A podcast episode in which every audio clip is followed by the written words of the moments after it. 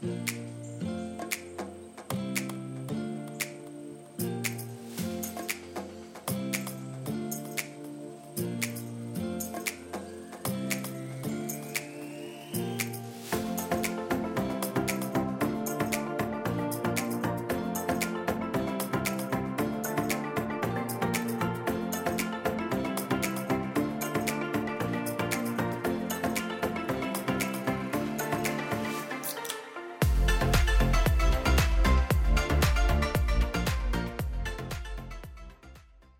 سلام دوستان. این قسمت یازدهم از پادکست راهبر هستش که در واقع بخش دوم گفتگو ما با خانم غزال سمایی در مورد شرایط روانی و روانشناسی پسا کرونا و بازگشت به محیط کار هستش. اگر قسمت یک رو نشنیدید حتما پیشنهاد می‌کنیم پیش از اینکه این رو گوش بدید به قسمت دهم پادکست راهبر برید و اون رو گوش بدید. همچنین اینکه ما یه قسمت شیش هم داریم که درباره استانداردها و دورکاری از خانه و این موضوع هستش به اون پرداختیم و می‌تونین اون رو هم در همین جایی که این قسمت رو داریم میشنوید گوش بدین که این ستا در واقع به صورت ویژه منتشر شدن و یه حالت تکمیل کننده هم و نگاه کردن به این موضوع دورکاری و کار کردن از خونه و همه موضوعاتی که در این زمینه هستش رو یه جورایی پوشش میده و فکر می‌کنیم به درد خیلی ها بخوره. خیلی ممنون از شما. بعد از این میریم به بخش دوم گفتگو ما. با خانم غزال سمایی بپردازیم. خیلی ممنون.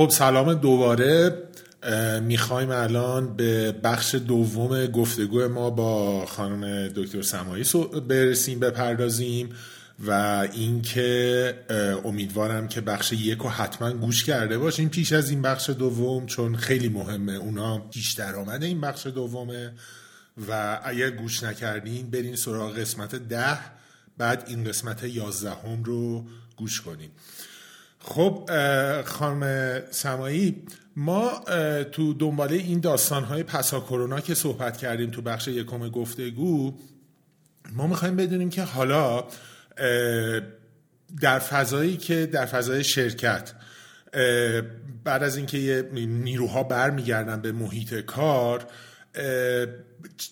آیا میشه اصلا تعریف کرد که مثلا این روند بازگشت به محیط کار می‌تونه زمان بندی بشه یا یه زمان حالا به طور میانگین استانداردی براش پیش بینی کرد و پیشنهاد داد؟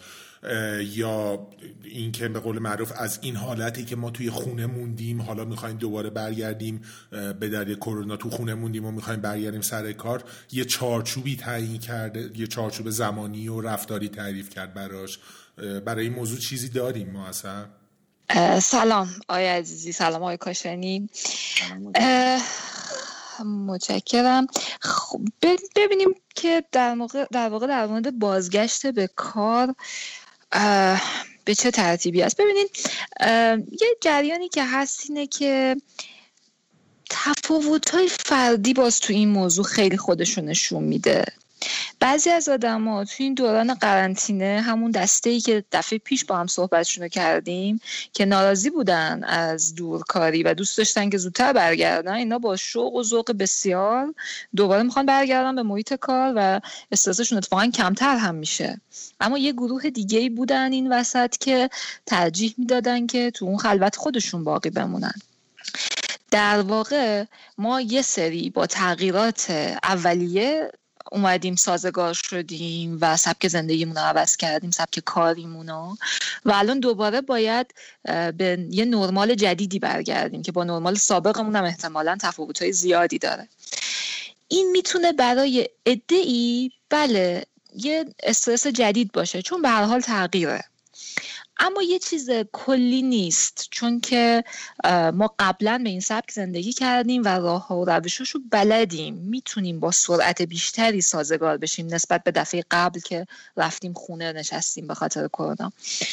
اون عده ای که اون درونگراها مثلا که راجبشون حرف زدیم که تو خونه موندن راحت تر بود براشون اگر الان امکان انتخاب حالا دورکاری رو ندارن شاید بد نباشه که برای اینکه بتونن سازگاری بهتری داشته باشن حالا با مدیران میانی صحبت کنن و ازشون در واقع کمک بخوان تو این زمینه و بتونن حالا به روش یه مقدار تدریجی تری وارد دوباره برگردن به محیط کار که البته باید اینو بگم تو خیلی از محیط های کار فکر می‌کنم این سطح از انعطاف وجود نداره.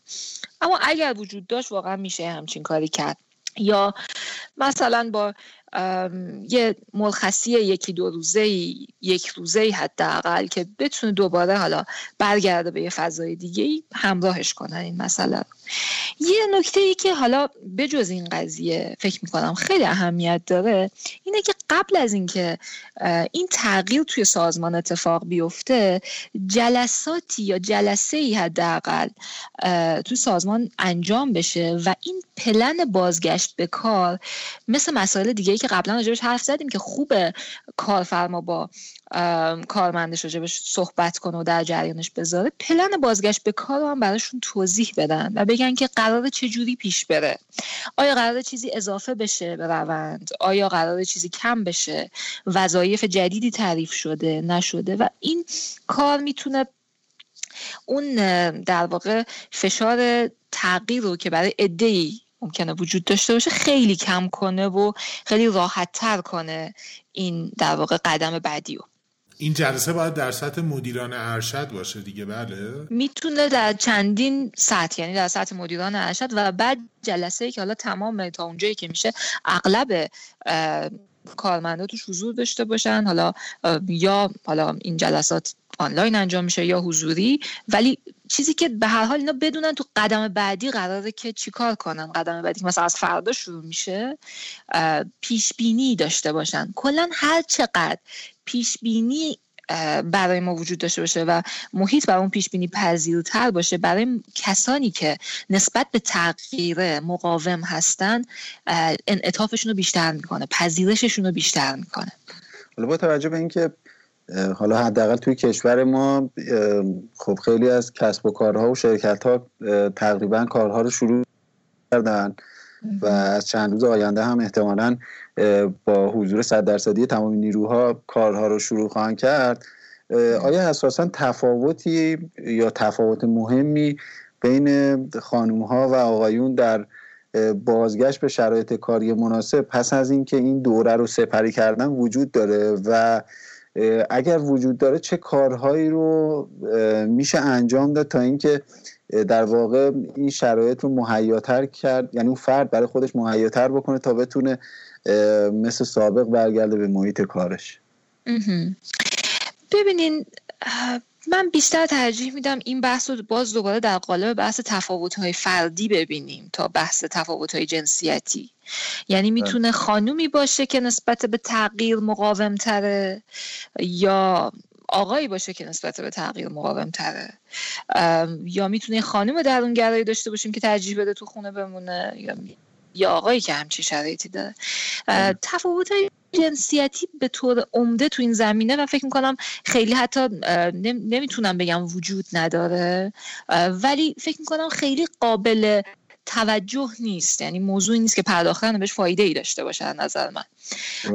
در نتیجه فکر کنم با دید تفاوت های فردی اگه به موضوع نگاه بکنیم اما یه سری مسائل به هر حال کلیشه ای ممکنه وجود داشته باشه. مثلا ممکنه توی این مدت که حالا بچه ها تعطیل بودن و تو خونه بودن یه سری وظایف اضافه ای برای مثلا افراد توی خونه ایجاد شده باشه. باز دوباره من اینو نمی‌خوام جنسیتی ببینم به خاطر اینکه ممکنه اون وظایف اضافه برای پدر خانواده هم ایجاد شده باشه. یعنی تقسیم وظایفی کرده باشن و مثلا درس و مشق فرزند خونه مثلا به عهده پدر باشه نمی‌دونم به عهده هر کدومشون که هست یا اینکه حتی کارهای خونه ممکنه بینشون تقسیم شده باشه.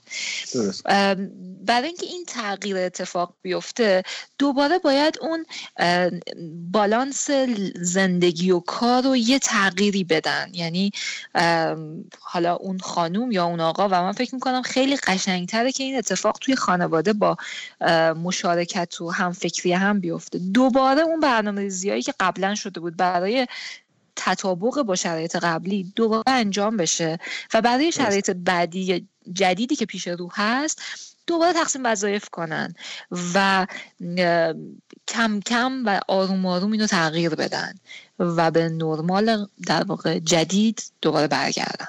خانم سمایی شما گفتین که اون جلسه هایی بذارین که جلسه هایی که به قول معروف شفاف سازی توضیح بدیم چی کار می‌خوایم بکنیم چه برنامه هایی داره شرکت حالا پس از بازگشایی و داستان کرونا. این موضوعی که هستش این موضوعی بود که اصلا به ذهن خود من رسیده بود برام جای پرسیدن داشت. آیا شما کلا بابت یه روندی و رفتاری مانند بازگشت گام به گام نیروها یعنی اینکه مثلا بگن که 20 درصد نیروها الان بیان 20 درصد دو هفته دیگه بیان تا حالا پایانش. با این موضوع موافقین از نگاه روانشناسانه من کاملا دارم اینو می‌پرسم. آیا فکر می‌کنید تاثیر مثبت داره؟ ببینین من ب... ب... توی سوال قبلی فکر می‌کنم بهش اشاره کردم به این مسئله. این کاملا مسئله تفاوت فردیه. یه بعضی هستن الان ناراحتن از اینکه تو قرنطینه بودن و دلشون می‌خواد زودتر برگردن به اون شرایط سابق. اون آدمه نه. اون آدمه می‌تونه یهو هم وارد این مرحله بشه. اصلا فش... در واقع فشار از روش برداشته میشه وقتی که برگرده به اون محیط کاری. اما نه یه عده‌ای برعکس. این براشون فشاره. برای اون آدمه که در واقع یه کمی این رو استرس می‌بینه و تغییر براش سخته بله. میشه این آدم رو استثنا براش قائل شد یا این گروه آدم ها رو. آخه موضوعی که هستش اینه که من این پرسش رو از نگاه مدیران سازمان دارم اینو می‌پرسم. ببینید خود شخص خبر داره درونش چه خبره دیگه خب؟ اما مدیر که اینو نمی‌دونه. مدیر میگه من 400 تا نیرو دارم خب؟ این که بخواد برنامه ریزی بکنه به غیر از اون جلسات توضیح و اینا که به دین من فوق بود یه همچی کاری به غیر از اون کارها این که مثلا بیاد نیروها دیگه خبر نداره درونشون چه خبره. شاید مدیران زیر دستش تا اندازه ای بدونن ولی اینو نمی‌دونه که اون دیگه چه خبره. برای نمونه میاد میگه فرض کنیم مثلا دپارتمان فروش برگرده از هفت خورداد دپارتمان مثلا چه می‌دونم منابع انسانی از 14 خورداد برگرده. از نگاه مدیریتی یه همچی چیزی فکر کنیم به طور میانگین برای نیروها خوبه؟ بازم دوباره من مجبورم تو همون مدل جوابتون رو بدم. چون تفاوت فردیه. نمیشه گفت خوبه یا بده. به خاطر اینکه اون مدل این سبک ما قبلا تجربه کردیم. خیلی برامون سخت نیست برگشتن به این به این شرایطی که قبلا داشتیم. خب خیلی فرق می‌کنه با اتفاق قبلی. زمانی بله. که کرونا ایجاد شد و ما یه تغییر تو سبک زندگیمون دیدیم اوناییمون که آسیب پذیرتر بودیم آسیب مضاعف دیدیم از اینکه تغییر دادیم سبک زندگی و خب الان بازم همینه. اونایی که آسیب پذیرترن ممکنه بیشتر آسیب ببینن ولی باز برای اونها هم آسیبش کمتره. به چه علت؟ به خاطر اینکه این سبک زندگی تجربه شده است. سبک زندگی کاملا جدیدی نیست. می‌خوام بگم اونقدری شاید دقدقه شدیدی روش وجود نداره. مگر اینکه اون آدم جزو گروه های خاصی باشه که تو این دوران آسیب مشخصی ده مثلا کسی رو از دست داده. مثلا دچار اختلال واضح شده دچار افسردگی شده وسواسش عد کرده. خب آره برای این آدم اصلا ممکنه نتونه کسی که زمینه وسواس داشته و الان که خیلی هم هستن در حال حاضر و وسواس به طور توانکاهی در واقع عد کرده این آدم ممکنه اصلا بازگشتش به محیط کارش عملی نباشه. بله برای این آدم باید فکر دیگه ای کرد اصلا. یعنی باید جور دیگه ای علاوه بر تدریجی وارد شدن جور دیگه ای باید هواشون رو داشت. ولی نمیشه فکر می‌کنم یه استاندارد کلی برای این مسئله داد. در واقع اگه بخوام بگم توی نگاه ایدئال اگر سازمان ها در کنار اون فعالیت کسب و کاری و بیزینسی که دارن اگر یک مقداری اهمیت بیشتری به بحث روانشناسی افراد بدن یا حالا روانشناسی افراد نگم به بحث های روانشناسی بدن تو بهترین حالت اگر این رو فرض بکنیم که سازمان اون تست های شخصیتی رو که باید انجام می‌داده رو انجام داده باشه و کاملا با روح و روان پرسنل آشنا باشه می‌تونه یه تصمیم دقیقتر و درستری برای بازگشت افراد به کارشون یه جورایی بگیره. مرسی. دقیقا. دقیقا. یعنی این جنبندی فکر کنم خیلی قشنگ بود. اصلا باید سازمان بدونه که کی سابقه افسردگی داره. کی سابقه استراب داره و الان اونا آدمایی که در خطر این اطلاعات رو ازش سوء استفاده نکنه برای اینکه وقتی خواست بله. تعدیل نیرو کنه اینا رو تعدیل کنه. ولی اول نفر اون کسایی که یکم مشکلات مثلا روحی دارن نندازه بیرون. دقیقا. ولی حواسش به این آدم توی این شرایط باشه.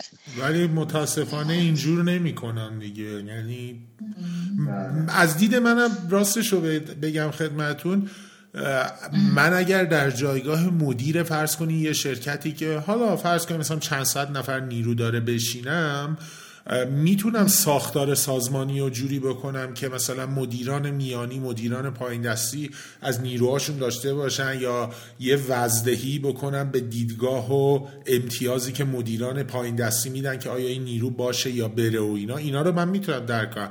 ولی خیلی هم نمیشه محکومش کرد که مثلا شما اومدی رو تعدیل اومدی پنجاه نفر از نیروهایی که فکر می‌کنی با حالا نمی‌تونم بگم واژه تهدید باست فکر می‌کنی مثلا اون کارایی که می‌تونه نیروهای دیگه داشته باشن و انجام بدی تعدیلشون بکنی خیلی نمیشه محکومشون کرد. تو سطح کلان خیلی این موضوع سخته. شما باید تصمیم های استراتژیک ممکنه واقعا حالا از اون نظر که نگاه می‌کنیم یه ذره چیزای دیگه ای هم هست که باید در نظر گرفته بشه.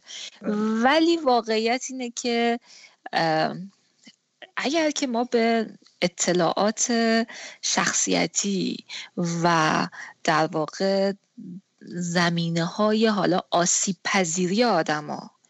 دسترسی داشته باشیم توی سازمان بسیار میشه به این مسائل به نحو مثبتی توجه کرد.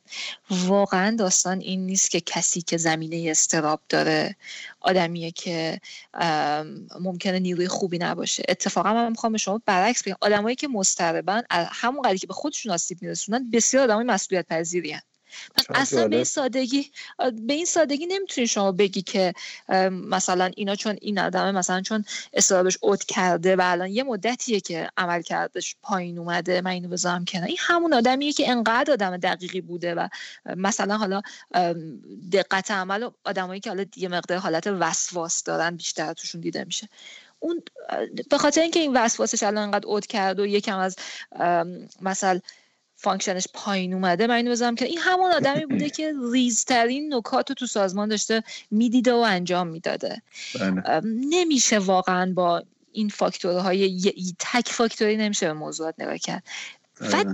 توجه به این قسمت داستان می‌تونه تأثیری توی رابطه اون فرد با سازمان بذاره و به, به در واقع تعهد شغلی اون آدم و مسئولیت پذیر چنان کمکی بکنه که در واقع نه تنها تهدید نباشه که مثلا بعدها فایده خیلی زیادی برای اون سازمان داشته باشه. درسته. خیلی ممنون از توضیحتون. دقیقا مثل عذرخواهی می‌کنم. دقیقا مثل زندگی انقدر ما انتخاب می‌کنیم و واقعا بزرگترین چالش اون مدیر به نظرم همینه که بتونه یه تعادلی بین این دوتا حفظ بکنه. خیلی ممنون توضیحتون. خیلی به من به شخص خودم خیلی کمک کرد. چون من خودم یک مقدار این استراب رو همیشه تو خودم داشتم.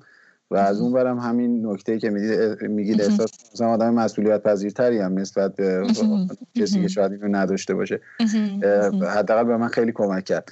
یه چیزی که این وسط یه چیزی که این وسط فکر من رو یک مقدار مشغول کرد اینه که فکر کنید ارتباطات چقدر می‌تونه توی این آرومسازی کارکنان بعد از این اتفاقاتی که افتاده بتونه خود کمک کننده باشه. تو این زمینه ها چه راهکارایی میشه داد؟ و اون قسمت مهمترش حالا توی بخش قبلی شما اشاره کردید به این موضوع.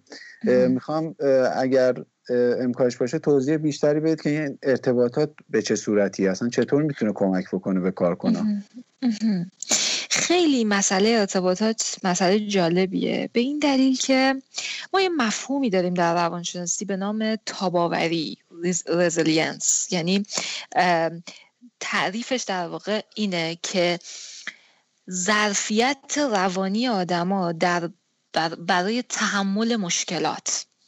در واقع هر چقدر که ما تاباوریمون تو موضوعات مختلف در زندگی بیشتر باشه روش های حل مسئله بهتری پیدا می‌کنیم و بهتر می‌تونیم دووم بیاریم از اون مشکلات و عبور کنیم از مشکلات. با سلامت روان بهتر. یه فاکتوری که در تاباوری ما بسیار می‌تونه کمک کنه حمایت اجتماعیه. که تو این جریانی که تا امروز داشتیم اگه دقت کرده باشین چیزیه که از همون گرفته شده. یعنی همه روش ما برای اینکه از خودمون محافظت کنیم social distancing و اینکه از همدیگه فاصله اجتماعی بگیریم هر کسی ایزوله باشه تو خونه خودش و اینا از ما اون حمایت اجتماعی رو حداقل به صورت فیزیک فیزیکیشو گرفته و از راه دورش هم خب خیلی انجام نمیدن. چیزی که محروممون کرده تا الان و ممکنه که در واقع جاش توی این قوی شدن تاباوری ما توی این موقعیت خالی باشه همینه. و از این به بعد که حالا دوباره داریم برمیگردیم به محیط کار به نظرم خیلی خوبه که به شک به عنوان یه در واقع فاکتور مثبتی تو محیط که من می‌خوام ازش کمک بگیرم و می‌خوام در واقع مثل یه انگار که یه تنابی که می‌خوام ازش بالا برم که خودم رو قوی تر کنم بهش اینجوری نگاه کنیم. و همین کار من به دیگران هم داره کمک می‌کنه. توی محیط کار با آدمایی که سابقه ارتباط خوب داشتیم اون ارتباط رو حفظ کنیم.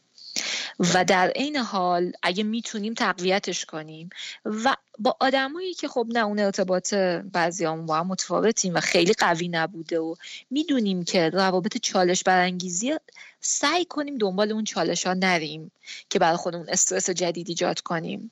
یعنی این, نمی‌خوام اینجوری نسخه بپیچم که الان مثلا تو محیط کار بریم اصلا یه آدمی بودم که با کسی زیاد کاری نداشتم ولی از فردا برم با همه گرم بگیرم نه. نمی‌تونیم اصلا. بله. ولی در این حد که با اون آدمی که ارتباط داشتم یه کمی بیشترش کنم. یه یه نوع چایی میخوردم در روز باهاش دو تا چایی بخورم. بله. و این به گذر ما از این دوران و بهبودی سریعتر و راحتتر واقعا کمک می‌کنه. این ارتباط باز با مدیرها هم هست یعنی مدیرهای میانی و مدیرهای دیگه هم هست. حالا این برای مدیرای بالادستی غیر از اون جلسات و حالا آگاهی از پرونده به اصطلاح روحی و روانی همه نیروها حالا همه نیروها رو که یه مدیر نمی‌تونه چک کنه بسته به بخش و آره. دپارتمانی که دارن ولی کلا توی سطح مدیران بالادستی غیر از این موضوعایی که گفتیم راهکار دیگه پیشنهاد دیگه هستش که شما به صورت کلی بگیم و نسبت به حالا شرکت و شرایطی که هر شرکت داره به اصطلاح بومی سازی بکنه و برای خودش تصمیم بگیره. یه کاری که میشه کرد اینه که یه مدیر بالادستی با اینکه با همه در ارتباط مستقیم نیست ولی به طور رندوم این کار بکنه. یعنی تو هر حالا گروهی که وجود داره مثلا توی گروه فروشش به طور رندوم با, با یکی دو نفر از هر گروهی صحبت داشته باشه و بپرسه که چطور گذشته بهت؟ الان چه جوری؟ اتفاق نمیفته یه, یه ذره شاید برای ما عجیبه ولی واقعیت اینه که این رفتارا به حدی در سبک شدن بار در واقع استراب آدم کمک می‌کنه که چون احساس می‌کنن که یکی دیگه میفهمدشون یه, یه راه خیلی خوب دیگه اینه که از همون در که آدما دارن بهش در واقع شکایت می‌کنن خود اون مدیر مدیر بالادستی برای در واقع کارمنداش از مسائل خودش بگه. یعنی اینجوری نباشه که انگار هیچ مشکلی وجود نداره و فقط شمایید که دارید قول می‌زنید. خودش بگی از اینکه منم دارم اذیت میشم منم این مشکلات رو داشتم. همین احساس همدردی همین احساسی که ما هممون در یک درد مشترکیم بار اون درد اون کارمنده رو خیلی سبک می‌کنه. تا اینکه بخواد یه دیواری بکشه. منم آدمم. بله بله. بگه منم آدمم مثل شما. دقیقا دقیقا. خیلی می‌تونه کمک کنه. باز دوباره یه چیز دیگه که به ذهنم رسید از دو جهت می‌تونه کمک کنه. هم از نظر به حال ایجاد روابط و هم از نظر اینکه آدما بتونن با تغییرات سازمان بعد از این دوران بهتر کنار بیان. دوره های آموزشیه. حالا تو هر زمینه ای که سازمان تغییر کرده یا اینکه حتی تغییر هم نکرده. دوره ای که حالا شاید به کار بعضی به کار حالا کارمندا بیاد یا اینکه قبلا هم گذاشته شده بوده. این دوره ها می‌تونه برای اینکه اینا دوباره um, یادشون بیاد که با هم دیگه در حضور فیزیکی در کنار هم دیگه چه جوری در واقع کار می‌کردن و اینو یادشون بیاره و از طرف دیگه یادگیری هر چیزی که توی دل خودش یادگیری داشته باشه به تمرکز ما و برگشتنمون به شرایط نرمال زندگی می‌تونه کمک کنه. یعنی منظورتون مثل مثلا دوره نرم افزاره؟ نه در حدی که حالا خیلی نه منظورم چیز پیچیده نیست. اگر که مثلا آره اگر که شرکت به نحویه که این دوره نرم افزار براش دوره یادگیری صرفا ریویو و مرور یه مسئله است بله. اما نه اگر که این یه یادگیری کاملا جدیده نه. منظورم اینه که دوره ها می‌تونه باعث بشه که هم اینا دوره هم جمع بشن هم همه با یه هدف مشترک دارن میرن جلو. ما قرار مثلا این اسکیل رو یاد بگیریم این مهارت کوچیک رو یاد بگیریم. هم جهت و سو میده بهشون هم هدفشون می‌کنه. هم می‌تونن با هم دیگه ارتباط بگیرن.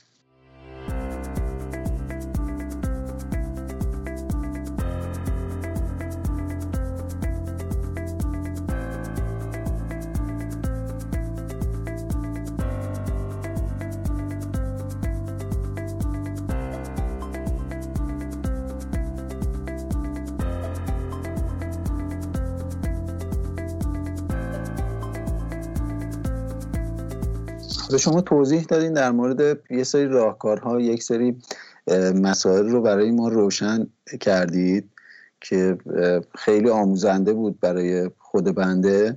حالا یه سوالی که برام ایجاد میشه اینه که حالا شما همه راهکارها رو گفتید فردی شرکتیش مدیر ارشد چی کار بکنه خود فرد می‌تونه چی کار بکنه؟ حالا اومدیم یه نفر همه این کارا رو انجام داد. ولی مشکلش کماکان باقی مونده باشه و در واقع اون احساس آرامش و ذهن بازی که باید داشته باشه رو نداشته باشه. و این رو هم توی پرانتز بگم شما خیلی دلم می‌خواد اینو هم از زبان خود شما بشنوم که خیلی ها هستن که این رو برای خودشون تابو می‌بینن که استفاده بکنن از یه کسی که درس این کار خونده و رشتهش این هستش و این علم رو باش آشنایی داره مثلا به اسم علم روانشناسی. اینو تابو می‌بینن که مراجعه کنن و از در واقع راهنمایی های این فرد یا افراد استفاده بکنن. شما این رو چطور می‌بینید؟ حالا اگه اتفاق این شکلی بیفته واقعا چی کار می‌تونن بکنن؟ خیلی نکته جالبیه. به خاطر اینکه بله همه با یه استرسی داریم زندگی می‌کنیم با یه سری احساسات منفی به خاطر اینکه چیزایی رو دست دادیم.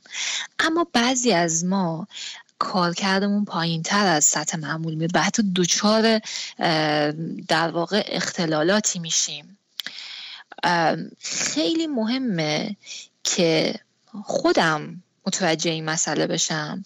و چون ما حالا داریم راجع به سازمان حرف می‌زنیم خیلی مهمه که تو سازمان علم این مسئله وجود داشته باشه. حالا اون مدیر منابع انسانی اون روانشناس صنعتی سازمانی که اونجا داره کار می‌کنه یا که اینا هم نیستن به هر حال یه اطلاعاتی راجع به این مسائل در حد در سطح مدیران وجود داشته باشه که بتونم شناسایی کنم که بابا این آدمه که اصلا حواس نداره. به خاطر این نیستش که مثلا دل به کار نمیده و مثلا یه جا دیگه ممکنه داره برای یکی دیگه کار می‌کنه. این به نظر میاد تمرکزش پایین اومده. این تمرکز پایین شاید استرابه شاید یه چیز دیگه ایه یه اختلالیه. بله. تشخیص این مسئله خیلی می‌تونه کمک کننده باشه. و من می‌خوام یه نکته رو بگم و اون اینه که اگر هیچ اختلالی هم خیلی نمی‌شناسم هیچ ایراد نداره.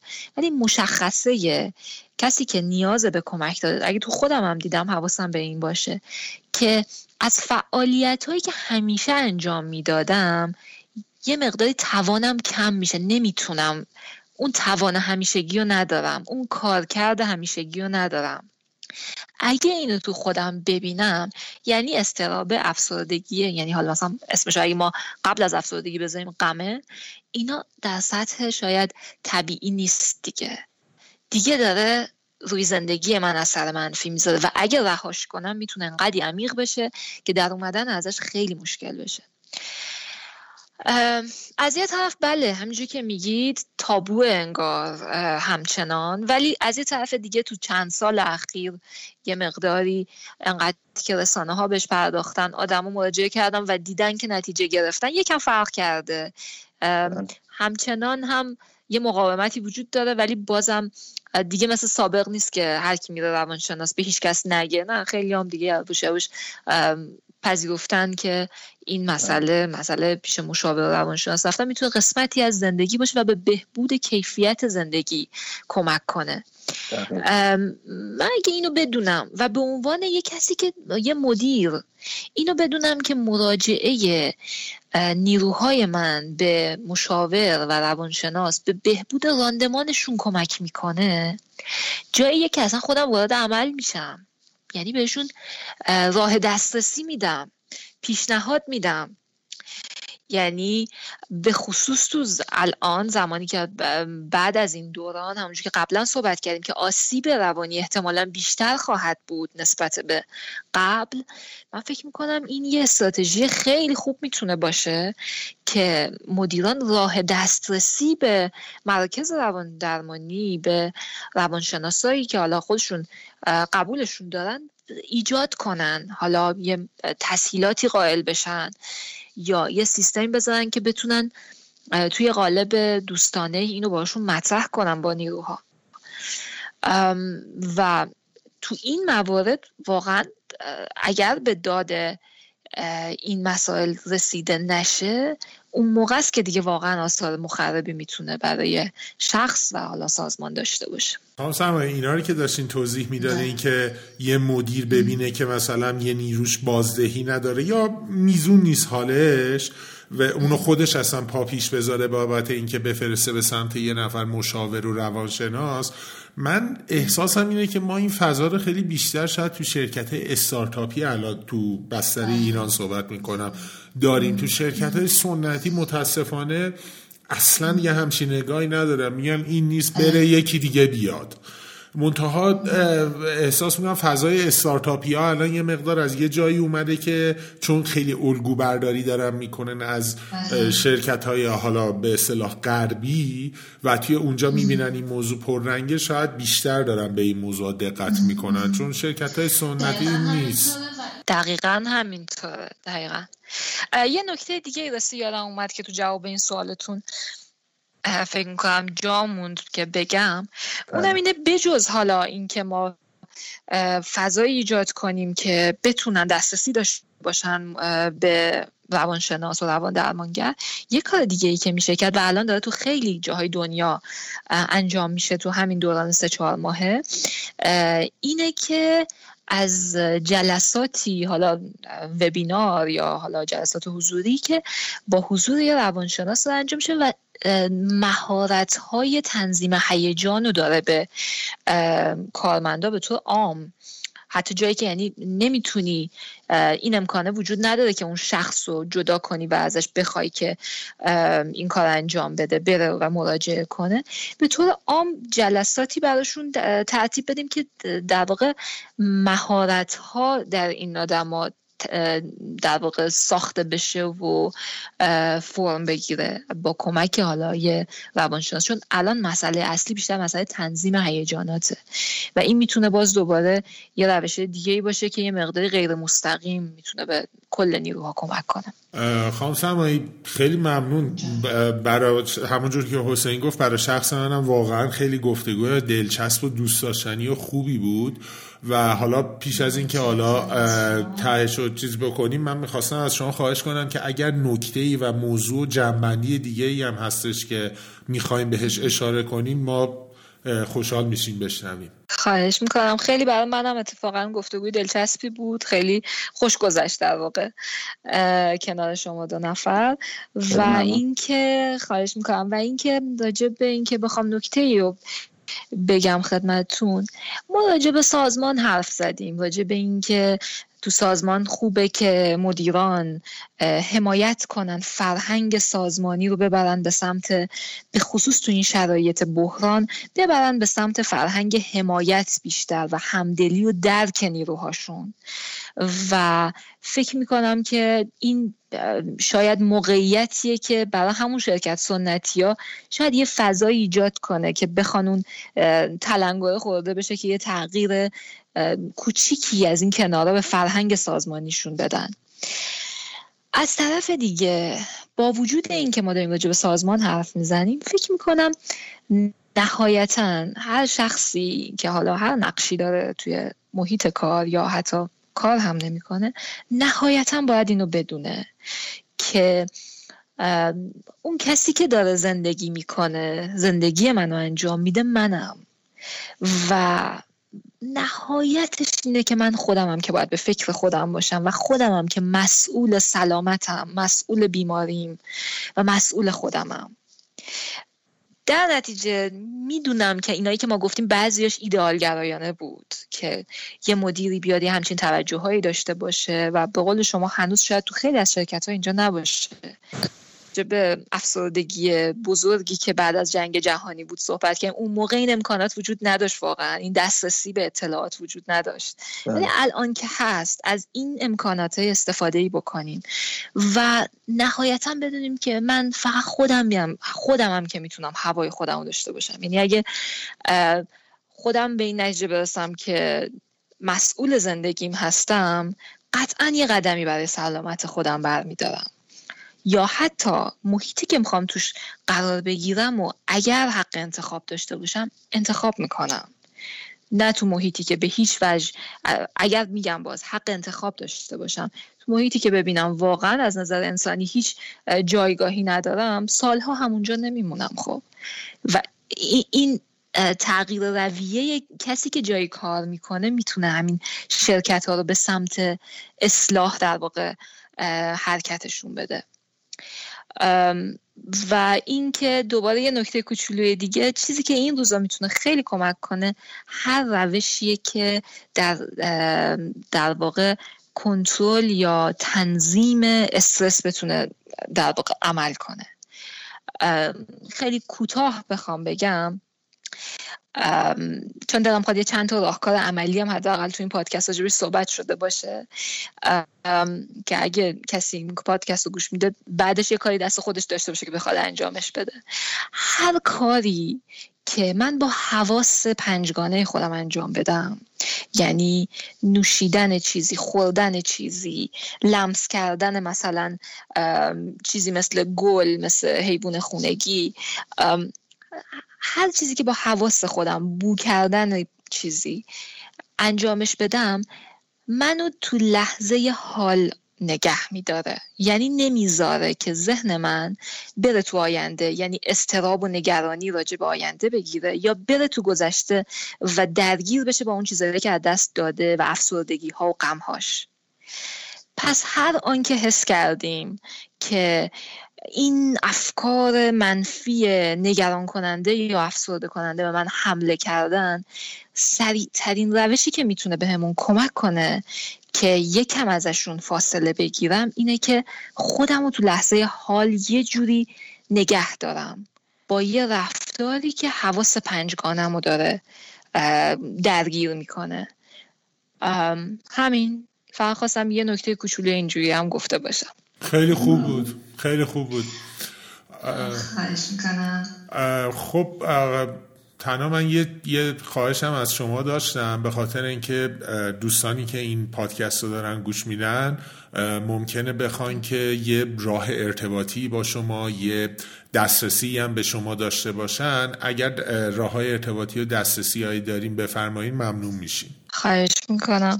من تو دو تا مرکز مشاوره در تهران فعالیت دارم توی یکیش خیابون ملا سردوس و دیگری تجریش هست. و برای اینکه بتونیم در واقع با مراجعانم ارتباط برقرار کنم یه صفحه اینستاگرامی دارم به اسم خودم غزاله دات سمایی که لینکش رو حتما در اختیارتون قرار میدم. و از اون طریق از طریق اون صفحه که من گاه و بیگاه توش فعالیت هم دارم و اون چیزهایی که فکر می‌کنم شاید برای سلامت روان فرد و خانواده مفید باشه. به اشتراک می‌ذارم در قالب ویدیوها و پستایی علاوه بر این اون صفحه راه ارتباطی هم هست برای در واقع تنظیم وقت مشاوره و کارهایی مثل این. خب خیلی ممنون خیلی لطف کردین. ممنون بابت وقتی که برای این موضوع گذاشتید. بازم اشاره شد. خیلی من, من و حسین خیلی استفاده کردیم. امیدوارم که این موضوعات به قول معروف گسترش پیدا بکنه. موضوعات یعنی منظورم روانشناسانه و مشاوره و راهنمایی. و فضای کاریمون هم بهتر بشه و محدود به کرونا و بحثای کرونایی نباشه. بازم خیلی لطف کردین. از من خدا نگهدار. خواهش می‌کنم. مرسی از شما. مرسی از شما که این فضا رو ایجاد کردین و من از اینکه این بحث موضوعات روانشناسی با محوریت فرد نه سازمان. جدیدن یه خود بیشتر شده. بسیار خوشحالم و فکر می‌کنم که واقعا یه قدم بزرگیه که داره به این سمت برداشته میشه. مرسی که این موضوع انتخاب کردین. ممنون از شما. خواهش می‌کنم. خیلی ممنون که به این قسمت از پادکست راهبر که قسمت دهم این پادکست هست گوش کردید یعنی دهم و یازدهم. این قسمت از پادکست به راهبر گفتگویی با سرکار خانوم سمایی بود. در خصوص موضوعات مرتبط با مسائل روانی محیط کار بعد از کرونا. و امیدوارم که از این قسمت از گوش کردن به این قسمت لذت برده باشید. خیلی ممنون.